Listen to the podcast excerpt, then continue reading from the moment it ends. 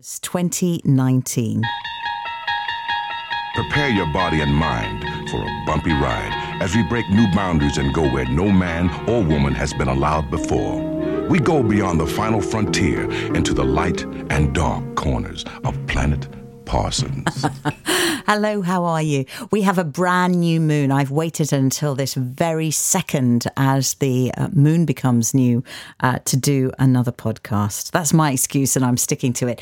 Uh, if you've ever heard me before or you know me, I pretty much can guess that you uh, will know that I'm big on full moons, new moons, uh, moon phases. And new moons are a good time for lots of lovely new energy. And I hope you have some in your life. Uh, we need to embrace it, don't we? There's some tough stuff going on in the world at the moment. I find myself going to bed with quite a heavy heart. So I have told this story in the last two weeks so many times. I was going to discuss climate change. I was going to discuss the the ways of the world. And then I thought, no, make them laugh. Uh, well, I hope this will make you laugh. Um, so I work at Magic Radio in central London. I do Monday to Friday, 8 until midnight. And that's a time that I really treasure because I go to work and nobody can contact me. I have four hours when nobody contacts me, except two weeks ago on a Monday at 11:45, 15 minutes before I finished the show. I had a text from home. It was from my youngest who said, There is a bat in the eldest's bedroom and he's screaming. well, I, I, I took a deep breath in and then laughed a lot because I'm a long way from home and I knew my husband was here and he'd have to sort it out. So I didn't ring home instantly. And then when I did get home at about uh, quarter past one in the morning, all was quiet. All the lights were off. Uh, a lot of the windows were closed, which I wasn't expecting because it was hot. So I figured there had been something going on in the house. So I went to bed, but I actually was laughing on the train on the way home just because of that one text and laughing in bed and nearly waking everybody up because I just thought, I don't know what's happened in this house. Uh, so in the morning, I discovered what had happened in the house. And uh, we do a lot of sport in our house. So if there's any shouting that goes on in the middle of the night, it's generally because one of us has got cramp. So 11:45, my husband, who's nursing a new puppy, and the cat on the sofa, uh, watching a very quiet, gentle film. Here's my eldest shout from his bedroom Help, Dad! Help, help, help, help! So my husband shoots towards the bedroom and realizes that his girlfriend is staying overnight and he doesn't want to rush in and, and jump in on anything. Um, and then he hears my son say, Ah, there's a bat in the room, Dad. Can you help us? Can you help us?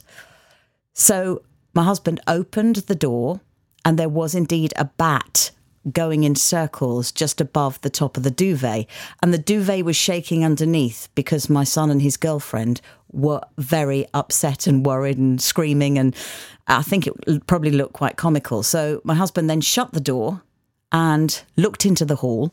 And in the hall, we have a bench, and our cat was asleep on a freshly washed sheet. If you have cats in your life, you'll know that if you've just washed something, they'll find it and they'll go to sleep on it. Well, also, if you imagine one of those films years ago, and I think sometimes stand up comedians do it for a laugh, they pull a tablecloth out and leave all the knives and forks exactly where they were. You know what I'm saying? So he whipped the sheet up from, from underneath the cat, and the cat shot in the air and, and then landed exactly where she'd been, looking very perturbed. And then he headed, holding the sheet up towards the bedroom, in order, he felt, to throw the sheet over the bat and then just catch it and put it out in the garden. Well, the bat was still going absolutely mad. The television was playing a very loud film. I think it might have been a Harry Potter film. Um, and the room obviously was very dark. My husband thought, how can I calm this bat down? Now, I would never have thought that. I'd have just probably screamed and run in another direction. He chose to, to select the classical channel on the television, and the three tenors were singing Nessun Dorma. Immediately, this started.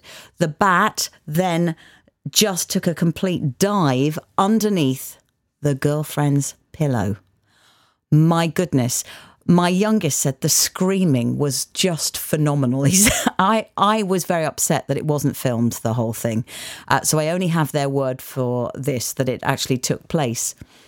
Um, then uh, my son and his girlfriend got out of the bed, and my husband, all three of them, just wearing pants. I know this is just like uh, uh, pants and t shirts, looking under the bed for a bat, whilst my youngest was trying to cope with the puppy that was wondering what was going. A puppy was very excited that all this screaming was going on, and the cat, who was most upset, she'd had the sheet removed from her unceremoniously.